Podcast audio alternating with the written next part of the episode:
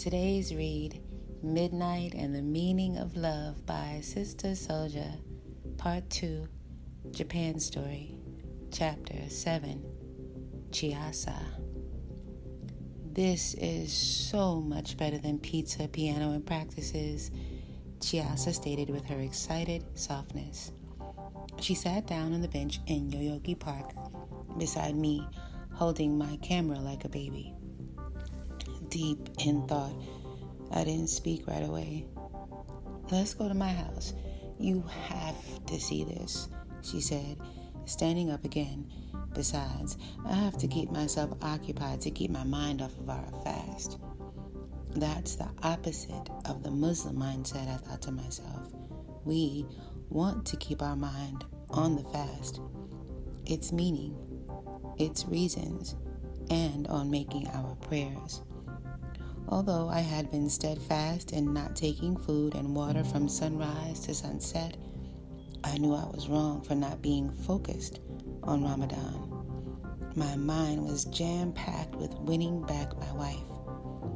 Chiasa removed her shoes at her front steps. You can leave your sneakers there, she said. No one will steal them, and I have some slippers for your feet. I paused at the bottom of the three cement steps leading to her front door. His bicycle is there. Grandfather's home. You can come in, she said happily. On the inside of the door was a shelf with racks of house slippers wrapped in plastic. Chiasa opened a pair and bent down to place them on my feet. Thank you. I got it, I told her, sliding each foot in one. Okay, she smiled halfway, slid into her slippers, and shouted, Tadaima! We both entered her living room. An ebony grand piano absorbed most of the space in her humble house. It glistened as though it had just been polished moments ago and appeared to be more expensive than everything else they had combined furniture, floor mats, and decorations. Konnichiwa, Oji-chan, I said, afterward recalling from my study cards that I had just called him grandfather, as though he were my own and not by his proper name. He spoke, Konnichiwa. Grandfather welcomes you, Chiasa summed up his words. Arigato gozaimashita. I thanked him. Chiasa said some words to her grandfather, then turned toward me, saying, Drop that here referring to my luggage. I laid my duffel down and my Jansport. I was both hesitant and anxious. I felt inadequate about entering a home for the first time empty handed. I was a newcomer and should present a gift. I felt at the same time anxious to talk with Chiasa and get on my way to Kyoto. Chato mate, I said. I bent on one knee to open my bag. I dug in and pulled out one of the gifts that Uma had prepared. For anyone who is good to my son. I opened it and pulled out the sterling silver case of Uma's homemade cigarettes. I approached him, holding the case with both hands on either side, presenting it. I said, Koriwa present o ojichuan notomani. Grandfather, here is a gift for you. Both he and Chiasa smiled with great surprise. Chiasa clapped for me. Her grandfather stood up, all smiles himself, thanking me. I looked beyond the smiles, feeling that I had done the right thing, but wondering if on the inside they thought my beginner's use of the Japanese language confirmed that all foreigners are fools to be tolerated as tourists only for a short period of time. I eased up the steps, uncomfortable at being invited and allowed to enter a young, single female's bedroom, and also under the watch of her grandfather. His eyes followed me up, but once I reached the top, there was no way for him to survey me any further. The second floor was sealed off by what appeared to be a paper wall. I looked up and saw that it had thick metal borders which lined the top, sides, and bottom. Chiasa placed three fingers in a slot and slid the wall all the way from left to right. Her amazing room had been revealed. She entered first, moving past a four foot tall, textured globe. She used one hand to set it off spinning. I know the name of every country on every continent and even most of the major islands, she said. I didn't comment. I thought it meant that she had a sharp mind and unusual discipline, but must have also been lonely to dive into such study. I always wanted to know for certain where in the world my father was and exactly how much distance there was between us, she told me as she set up the television, VCR, and camera. You have to see this, she pressed rewind. Her bed was a thin and narrow mattress laid in the furthest corner of her room on the floor, topped off by a peculiar pillow. It didn't seem like she could sleep comfortably. So beautiful. Who's this? Chiasa interrupted my thoughts. Uma's face was paused on her television screen. She looks like a film star, Chiasa remarked. Umi, my mother, I answered, using the Arabic word for mother rather than Uma, which is my mother's name. Honto, really? Chiasa exclaimed and touched the screen with two fingers as though she were touching Uma's skin. Chiasa seemed to be on pause like the picture. Then she bowed down to my Uma as though she were here in the room with us. As Chiasa stood up, she pressed fast forward. Here it is. She pressed stop, then play. My mind dumped every other thought and focused.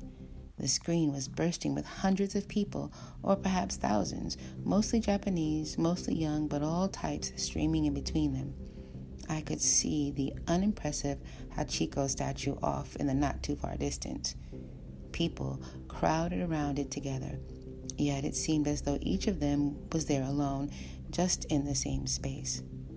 Also, standing near the statue were groups of people talking to each other, waiting for each other, or looking for one's missing. Chiasa caught one mother's panicked expression and mission as she searched for someone, probably her child. I could see that Chiasa trailed her with the lens around the area of the Hachiko. From the film, I understood now that Shibuya was an extremely overcrowded space, even more so than Shinjuku Station. But what else? There, there he is now. Watch him, she said a moment later. It was easy to notice him because she had captured him in the lens and zoomed in. He was a well dressed Japanese man with a concentrated stare and pronounced jawline. He stood still in the swelling, swarming crowd and looked hard, moving his head and eyes in tiny measures. So, while I was looking for the 100,000 yen shoe girl, I found him, Chiasa said. It's Kaley Cuoco for Priceline. Ready to go to your happy place for a happy price? Well, why didn't you say so? Just download the Priceline app right now and save up to 60% on hotels. So, whether it's Cousin Kevin's Kazoo concert in Kansas City, go Kevin, or Becky's Bachelorette Bash in Bermuda, you never have to miss a trip ever again. So, download the Priceline app today. Your savings are waiting. Go to your happy place for a happy price. Go to your happy price, Priceline.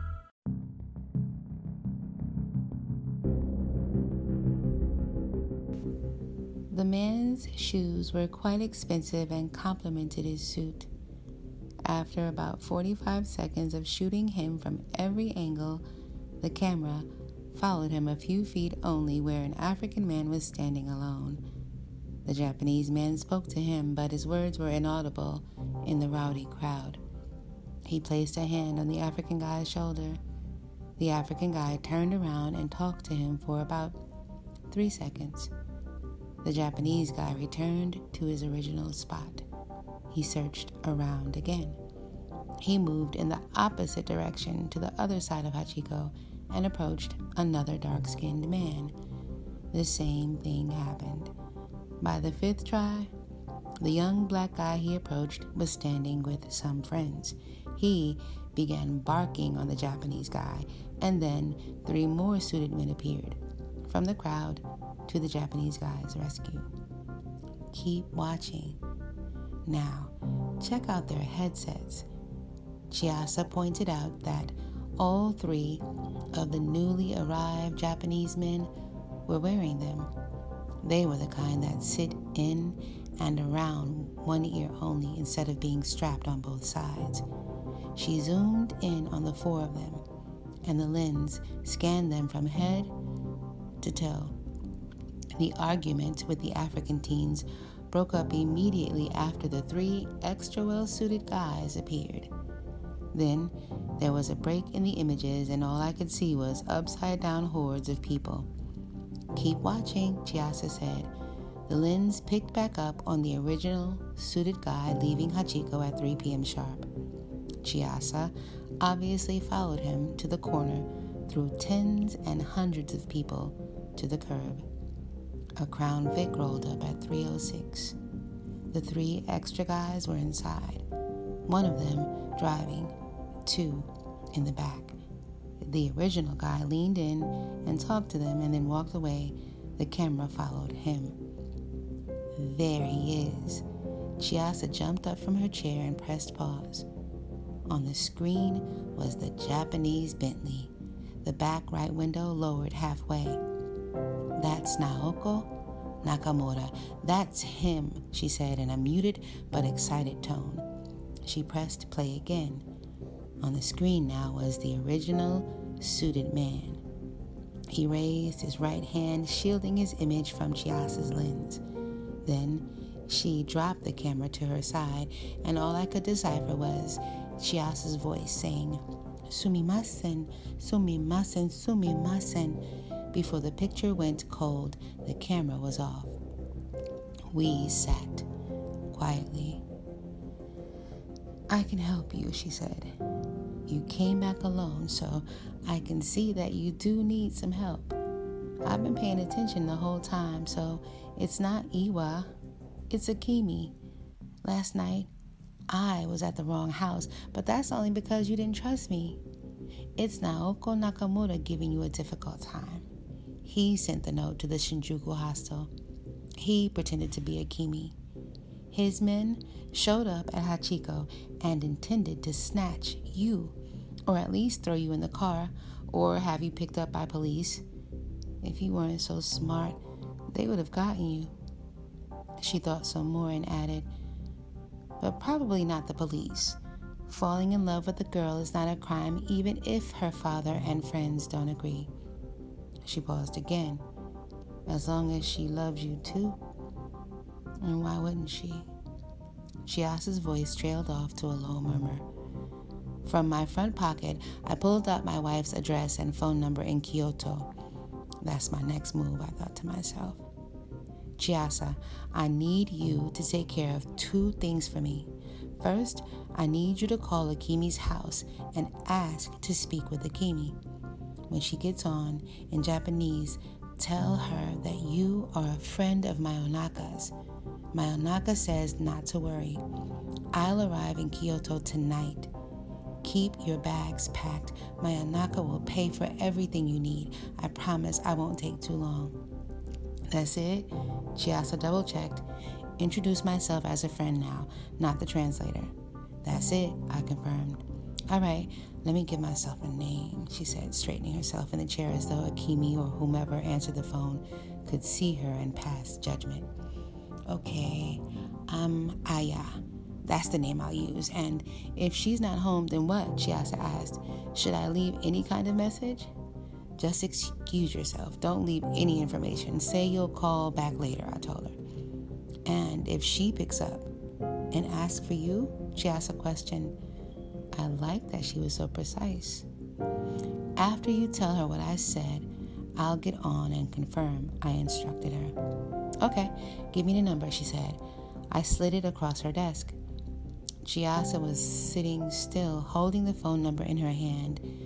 Quickly, I pulled out my study cards and began flipping through them for the Japanese words to express myself over the phone. Maybe Chiasa wanted to memorize it, I thought.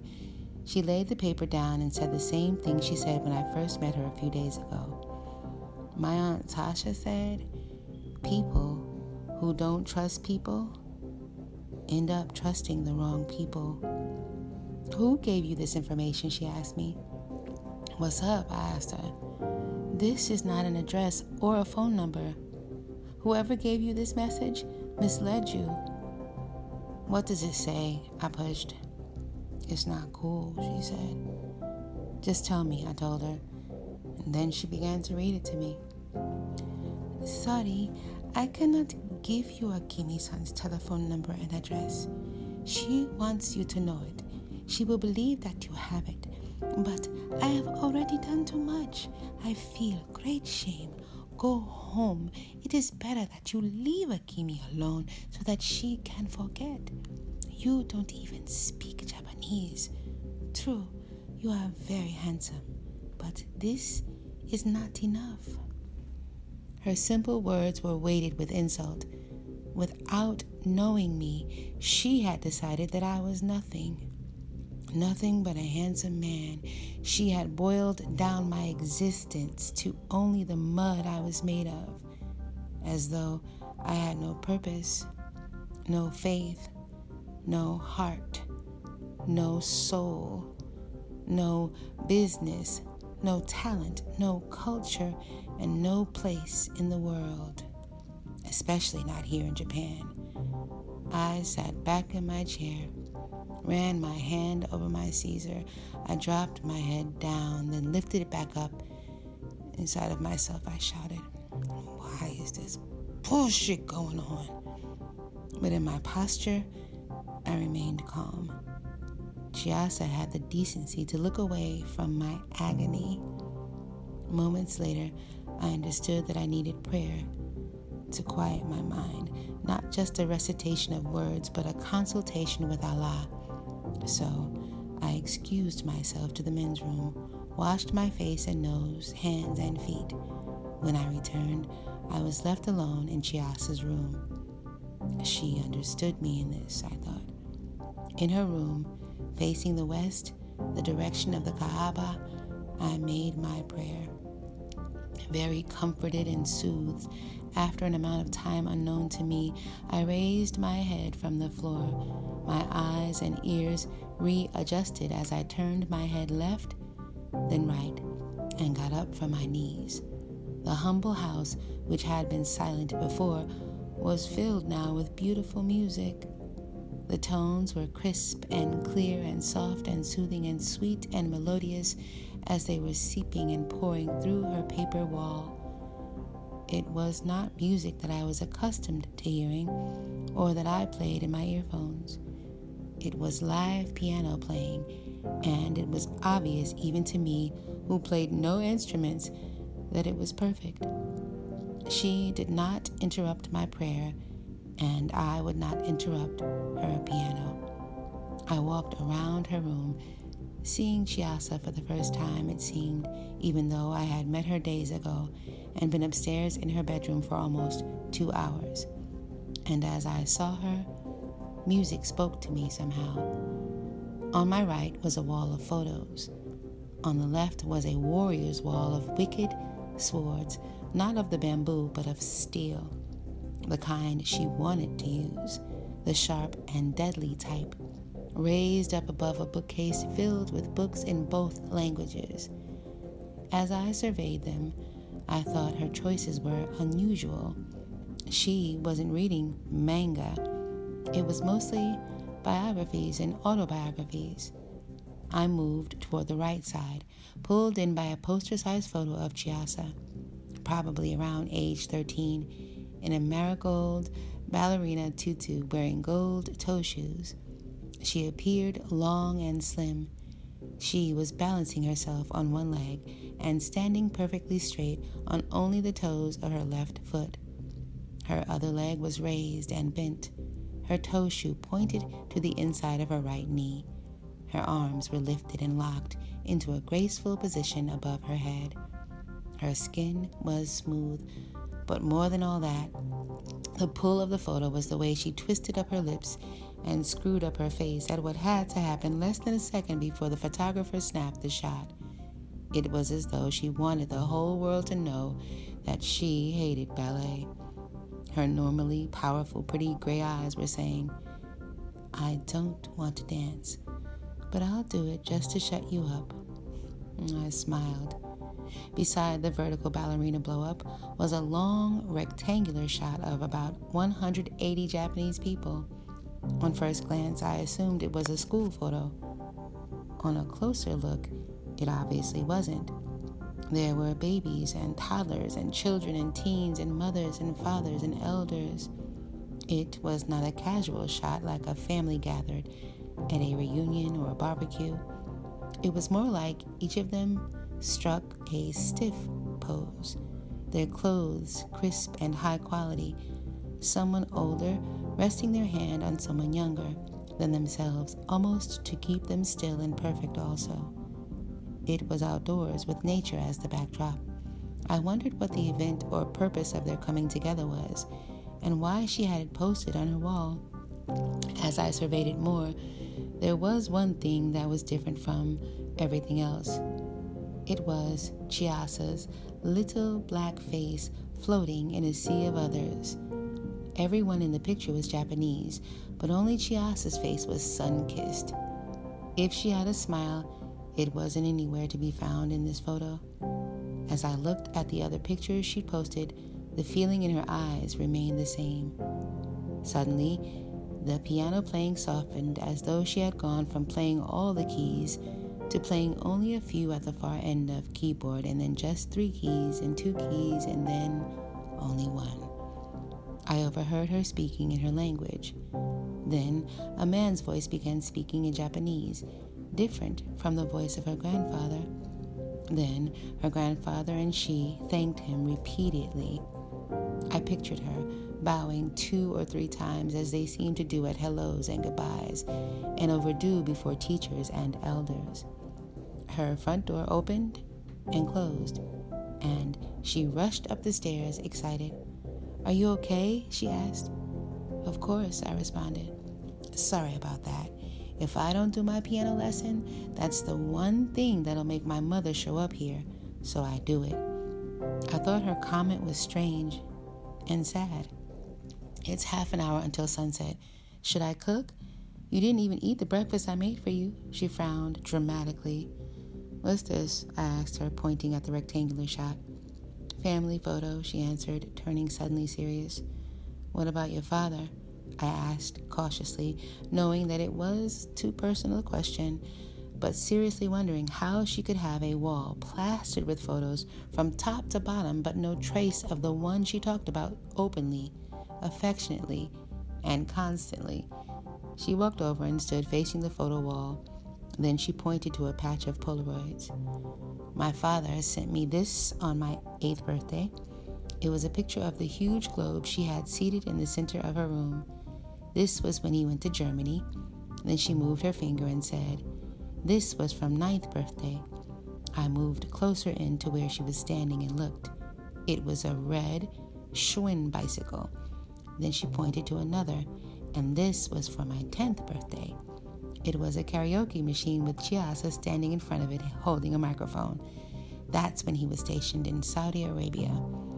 As Chiasa showcased her gifts of all types, she said, My father promised to give me whatever, whatever I ask for each year on my birthday. It's like one wish a year that I always look forward to.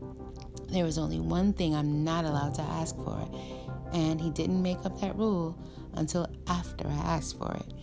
She smiled, a melancholy smile. I just looked at her. I knew she would tell me if she wanted to. One month before my 12th birthday, I asked if he could come home on my 12th birthday to celebrate with me. I told him that was all I wanted. He was in Afghanistan.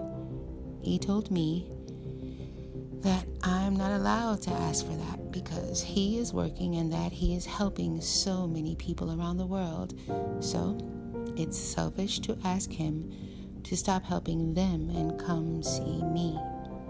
Besides, she said, my father says he will always come home to me at some point each year. Does he? I asked. Yep. I wait and wait, and eventually, when his work is finished, he comes, she smiled. So, aren't you wondering what gift he gave me on my 12th birthday? Instead of coming home? She turned to me excited. I didn't look back at her Polaroids. Probably that big piano downstairs, I guessed. She frowned. No, I hate playing the piano. My mother brought that thing. Look, she stepped in front of the picture she had been blocking. It was a beautiful black mare standing strong in a wide open field of glistening green grass. She's beautiful, I said, staring, and I meant it. I love riding her. She's at the stable in Nagano. I go there on breaks and holidays when I'm not fighting in tournaments. I imagined her on that horse, galloping through the wide open fields at a high speed. As my mind wandered further, I snatched back the image and refocused. She was up to her 16th birthday now. That's my bike. You saw it today, she smiled. No, that's your bike, I said, pointing to her 10 year old gift, the red Schwinn. This is a mean ass racing machine for pushing the limits, I told her while again admiring the electric blue color. My mother hates my motorcycle, but when I ride it, I feel free, Chiasa said. I knew what I was doing collecting information on this girl who had become too close and too necessary to my life in two and a half days. I was forming a more detailed picture of Chiasa. Like usual, I would take a few hours to think and feel, and then I would decide to trust or move on with my solo style. 17 is coming up. What's your wish? I asked her. I'm still thinking, she said. It might be something that is impossible for Daddy to get for me, but he'll like that. He loves a challenge, and he'll say, Nothing is impossible once he decides on it. She paused a minute. My grandfather says, You feel like my father, she said strangely. I look like him? I asked her. No, you feel like him, she said softly. Anyway, he's in the military, not like a low rank. He can't be photographed. So, my pictures of him are held in my heart. Carefully, I listened. Not a low rank, she had said. Of course not, I thought to myself. He had to be some secret service type. Probably he pushed himself up from the bottom, though. No, I refigured. His position was so top secret, even Chiasa didn't know the truth. Or maybe she did. I knew for a fact that regular army guys and even other military types take photos. I had seen plenty, especially in the homes of customers. I delivered Uma Designs clothing too, but I didn't ask for an, an explanation concerning her father. How could I, when I wouldn't answer one personal question about my own father, not to anyone other than Uma and maybe Naja or my wife? Do you plan on working for the military? I asked her. Definitely not. I'm going to have my own company. I'm going to be a mercenary, she said solemnly. But I didn't know that word, so I didn't comment. I would look it up tonight. Sun's down, she Chiasa announced. Let's drink some water and split a banana. Then we'll go out for dinner, I told her. Okay, if you want, she agreed. Have you ever seen this symbol? I asked her, drawing the symbol for halal foods on a scrap of paper. She looked at it curiously, paused, and answered, No. But I have seen this one. She drew another symbol. Immediately I recognized it. Same as my ring, the one Sensei had gifted to me. She walked away, opened her desk drawer, and placed the same ring on her finger. I've seen it on you, and now you see mine on me. It is the symbol of the secret society of ninja trained warriors, she said softly. And then she added, Comrade, please take me seriously. She bowed her head, but not her body.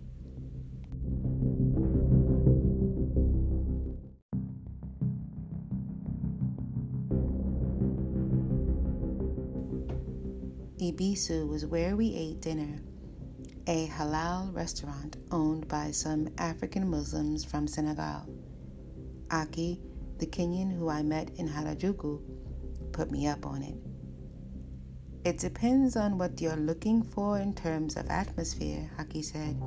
You will find halal foods in Shin Okubo prepared by the Pakistanis, in Shinjuku prepared by the Indians, and in Ikebukuro prepared by the Nigerians or Bangladeshis, or in Ebisu by Senegalese. Which one do you prefer? Then he added with a smile, And I see you are still here. Your one night in Harajuku has turned into two, and this is only the beginning. I am sure, he joked. The Senegalese I knew were similar in presentation to the Sudanese tall, blacker than black, and regal, strong men. A delegation of Senegalese had visited my father's estate once. While I joined and sat silently watching, I heard them joke of the ways they shared and other ways they differed. One of them boasted that my father was just getting started with this small group of only three wives. My father told them that it was his understanding that in Islam, Allah sets limits because it is best for us. He then added that yes, I have only three wives, but they are the best three women in the world with more purpose and value than 300.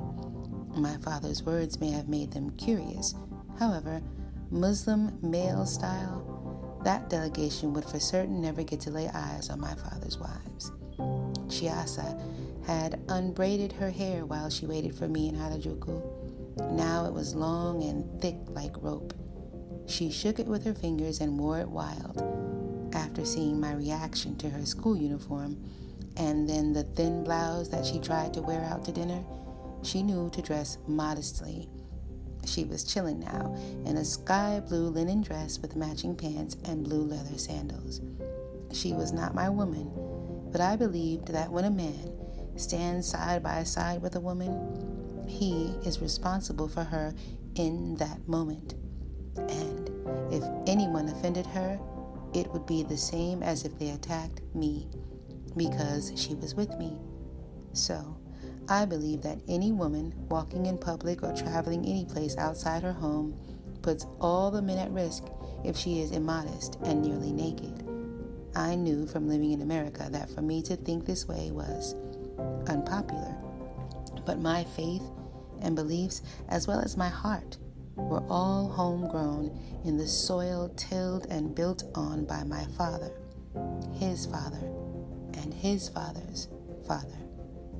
We ate at a restaurant named Teranga. The owner, a tall, dark Senegalese wearing natural locks, greeted me with a welcoming West African smile and embrace of brotherhood. He introduced himself as Billy, a ridiculous name, I thought.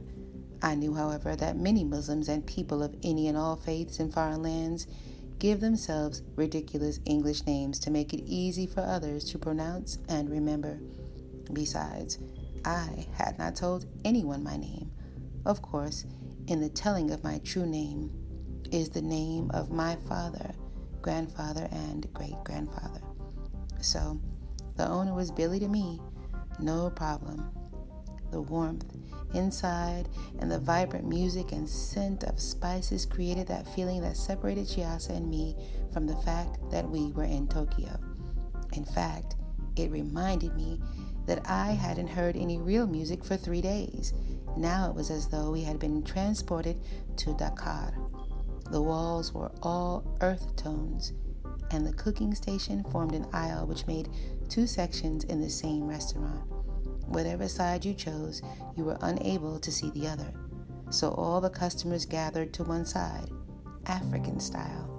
It was as though every customer had arrived at the restaurant in one same group and had known each other for weeks or months or even years.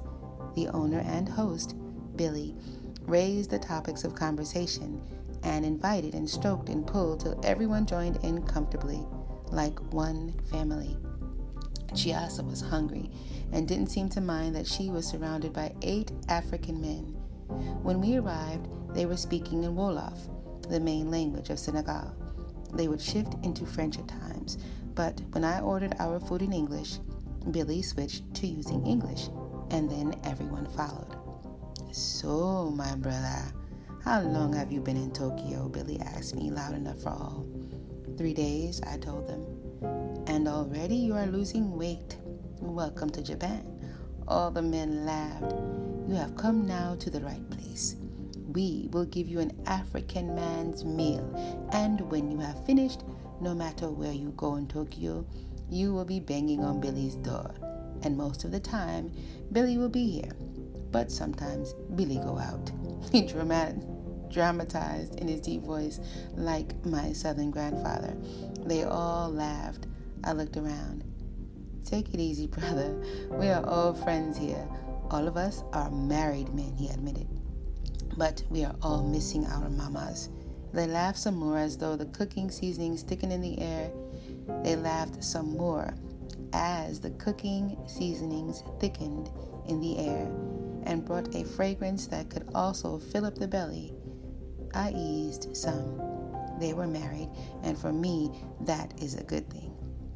I figured out that if I didn't cook my food myself, I couldn't survive in Japan. Such stingy and tasteless little meals make a big man angry, he performed, and I saw Chiasa smile. Billy's show continued. So, I call Mama. Mama say, Come home, son. I cook for you everything, Billy say. Mama, I sent you much money today for our family. Japan is good for making money, so I stay. Mama say, my son has to eat good food. I'll send good Senegalese wife to cook for you. But Billy say, no, Mama, don't do that.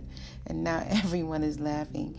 Billy turns to me and says, Senegalese girl is good girl, but Japanese wife no like. In Senegal, woman knows how to share and behave.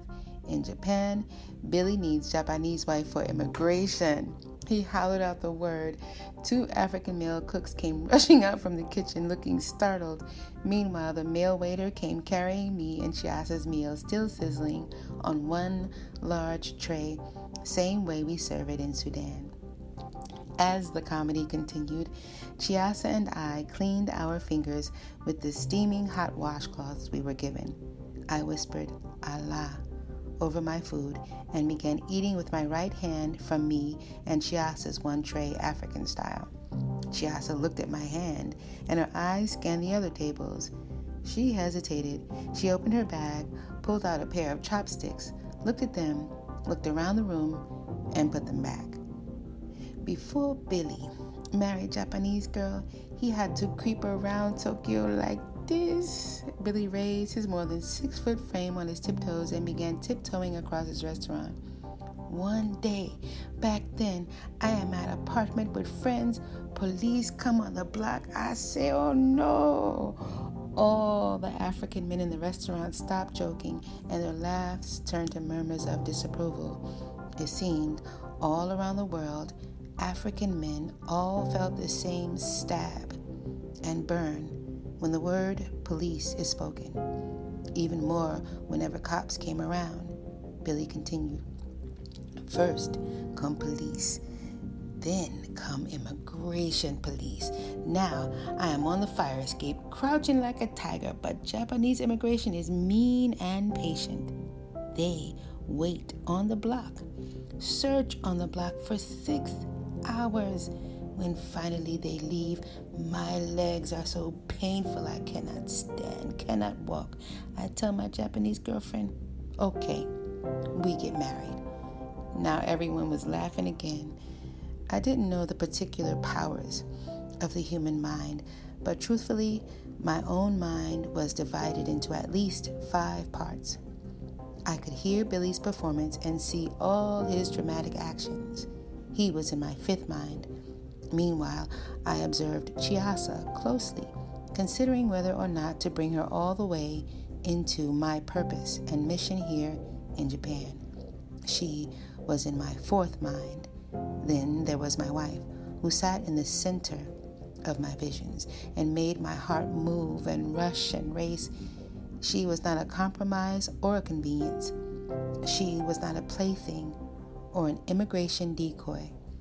She was not second to any unmarried woman I know or knew or would ever come to know. Akemi was in my third mind.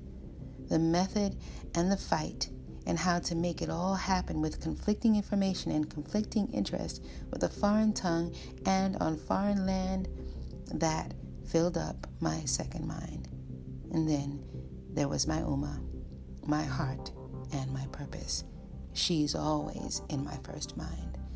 I needed to contact her to be sure that she was at ease and to put her mind at peace, but I was feeling ashamed of a particular Sudanese kind that I had held Akemi in my arms last night and then let her slip away. But kidnapping and murder are capital crimes. Strategically, I knew, as Sensei had cautioned me, that Akemi needed to leave her father of her own free will, out her own front door, on her own two feet, not by climbing a tree, sliding down a back wall, crawling through a thick bush, and leaping into a back alley without any consideration. That would be no good. Billy's booming voice grew extra excited. My fifth mind took over the others, and I listened. In Japan, an African man needs two passports one like this. Billy pulled his passport from his back pocket, and the restaurant door opened, causing Billy to pause. It was two Japanese girls coming through, all smiles, carrying groceries. Billy seemed surprised, but he pulled them into the drama. And my Japanese wife, he walked over and hugged her. The male customers let out muted laughs and were obviously already familiar with Billy's wife. The two Japanese girls bowed to the customers and walked over to the other side of the restaurant and disappeared. Billy continued at half the volume. If you want to be part of it, you need two passports. If you want to own land in Japan, you need two passports.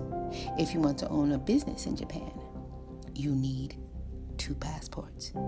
This one here, he said, holding his passport up for all to see, and that one there. He pointed toward the room where his wife had walked away. I could tell Chiasa had never tasted Senegalese food, but I could also feel that she was enjoying herself. She was reserved, and aside from her light laughter, she did not say one word to any other person in the room. I thought it was a clever position she was in. No one had to know that she was Japanese or that she spoke Japanese unless she wanted them to. She blended in well with the Africans because she was one. She fit in with the Japanese because she was one. It was also interesting how she knew so much about Tokyo its customs, its streets, its prefectures, and all. But here was a place minutes from her house that she had never seen with her perfect vision. True, we were three flights up on a side street in Ebisu in the Tokyo night, but sometimes, even when you know a lot about a place, there is still much to learn. Billy was easing into his finale. He asked that African ma- he asked the African men gathered, "My wife here asked me, who is more important to you, me or your mother?" So, I put the question to you, my brothers. Who is number 1? All the African men stood. All were six feet tall or more all the African men were as black or as black as, or blacker than me, all masculine and built, sturdy and strong. In one chorus, they all shouted, and then the shouts became a chant, and they jumped and danced. Mama, mama, mama. Billy said, Of course it's mama. When my mama said to me, you are a good boy. You look fresh and clean in your jalabaya. You have done a good job, son. I smile like this. Billy's smile spread brightly across his face. No woman here can top that, Billy said, and they all chanted, Mama, in agreement. The night at Teranga and Ebisu ended with a competitive game of darts. Billy had the waiters push all the tables on our side to the wall. As new customers arrived, he had them seated on the opposite side. The dart competition heated up, and each of the eight African men became deeply serious when they took aim at the bull's eye mounted on a far wall. You are winning because you have a good luck charm, Billy said to me while nodding his head toward Chiasa. I don't think that's it, I told him solemnly. Chiasa stepped up to the board, pulled loose five darts, and stepped all the way back behind the line drawn on the restaurant floor. Without talking or smiling, she fired each of the five darts into the bull's eye. Amazed, the men cheered for her. Throughout the night, I saw and heard Billy speak six different languages Wolof, French, English, Japanese, Italian, and German. He was a gracious host, a humorous man, and a Senegalese by Baye Fall Muslim. He loved his mama and handled his business and was not anybody's fool. Although I never would allow my wife to be my passport, I didn't look down on him. Speaking six languages and sending his money home to his village was worthy of respect, and the way he flowed in his use of the Japanese language got me hyped. I made myself a promise that night. Hiragana, katakana, 3,000 different kanji, whatever. I would learn to speak Japanese fluently with that kind of ease and dexterity. I paid and left with my lucky charm. Chiasa, I said. Hi, she answered with a smile. Do you believe in God? I asked, to my own surprise. Um, I believe in right and wrong, she said softly. Do you believe that you were created? I asked her. She didn't answer, and we continued walking slowly through the streets of Ebisu toward the station. Look at the moon, I told her. She looked. Now, look at your fingers, I told her. She looked. Now, touch your skin. She lifted her pretty hands to her face and stroked her own cheek. I believe that Allah created all of this, and these beautiful expressions of Allah cannot be duplicated by any man. We walked silently through the crowds and into the station. On the train, we took the two seater in the corner situated right by the exit. I'm leaving for Kyoto in the morning, I told her. Both of our eyes were facing forward and not toward one another. You have been helpful to me, and I thank you, for real. Do you believe in fate? She suddenly asked. Like, something happened simply because it was supposed to, and nothing that you do could have prevented things from going that way. It sounds familiar to something that Muslims say. It goes like this I plan, you plan, we plan, they plan, but Allah is the best of planners. I shared with her. She smiled and sat back some to think on it. It's funny how life goes, isn't it? She also asked speaking to me, but more like she was thinking aloud. I met you because of my enemy, Yuka. I hate that. But I saw you first. I was walking the aisle to get magazines from the flight attendant.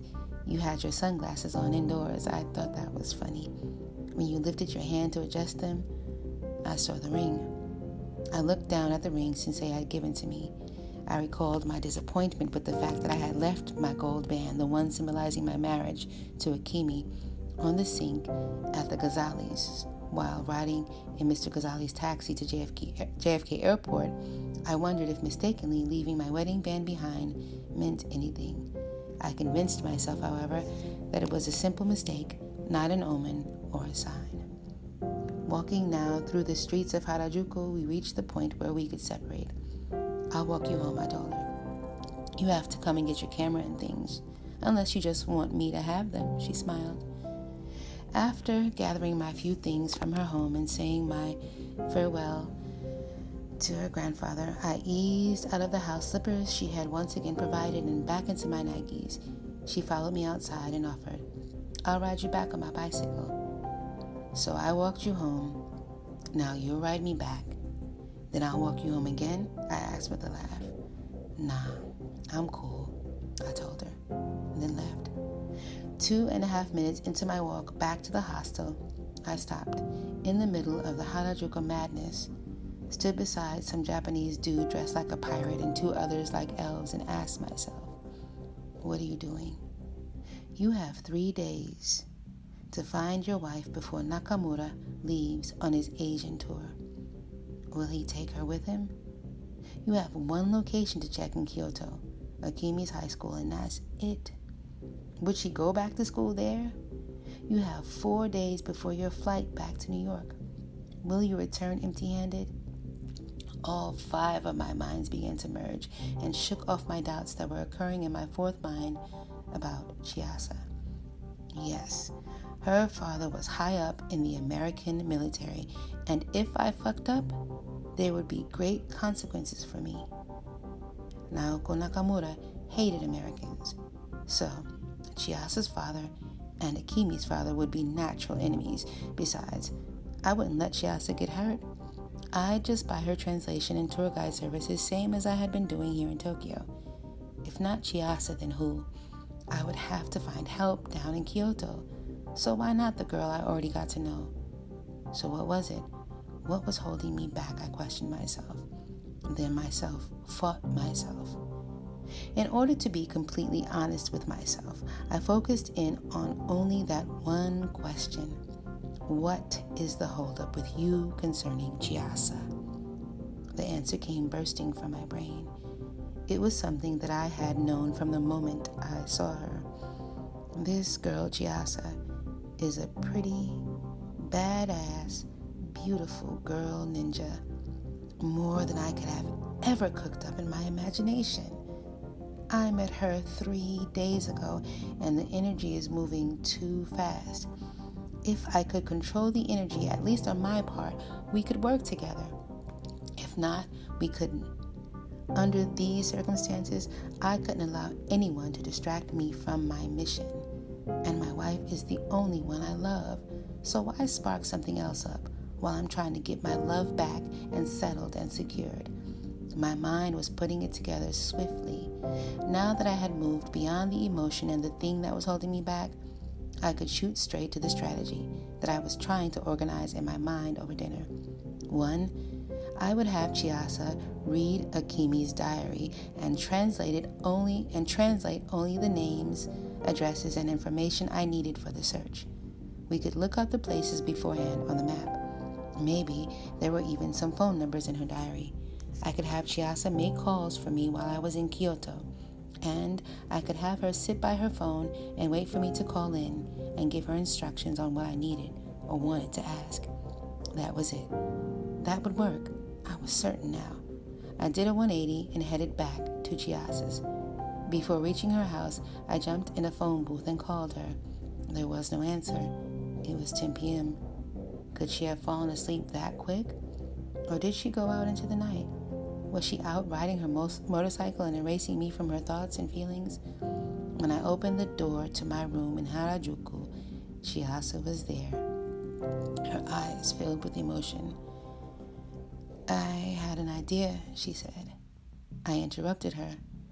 I have a couple of things for you to do for me. You're paid until Friday anyway, right? Right, she agreed. I'm trusting you, I told her.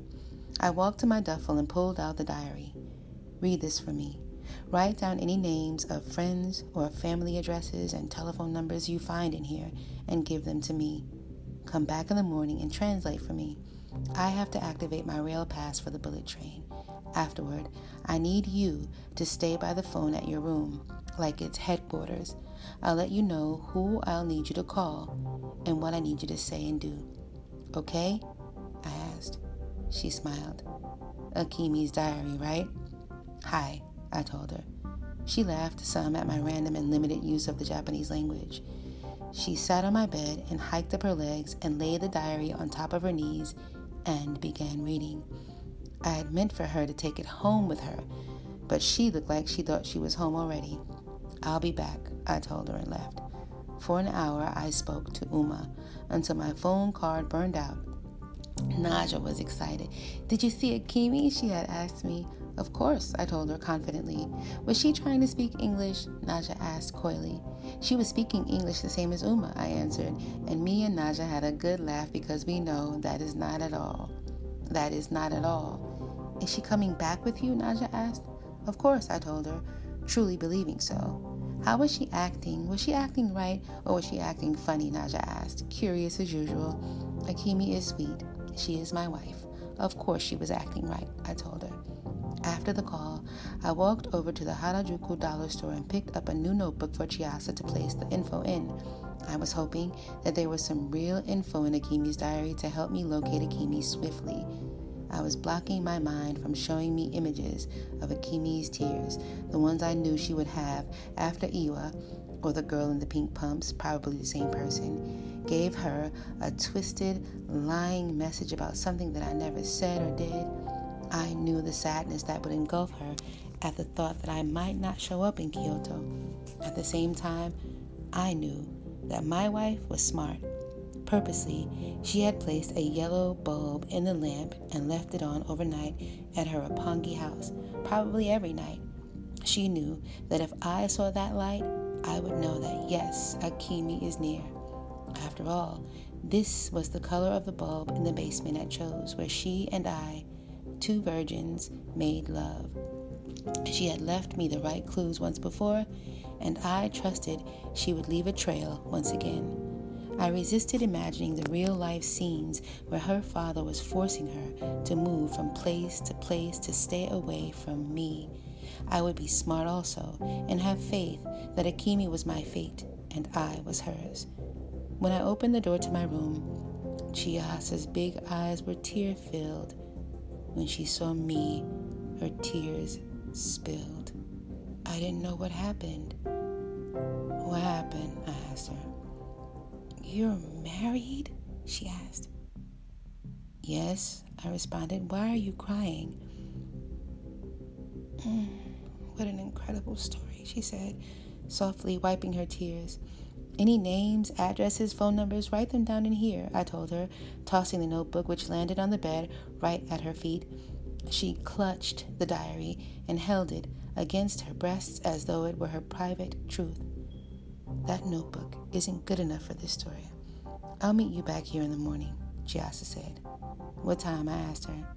I'll be here before sunrise so we can eat and drink together, she said softly. Why are you fasting, Chiasa? I asked her seriously. Because it feels like the right thing to do. Because I think you are so cool walking around in Japan doing something that no one else seems to be doing.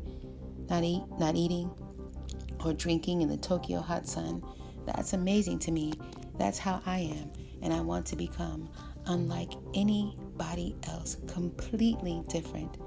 Oddly, she left out in a hurry. There are over 3 billion Muslims in the world, I thought to myself, and each one of them is required to fast for Ramadan unless they are sickly or traveling. I am not the only one, thankfully.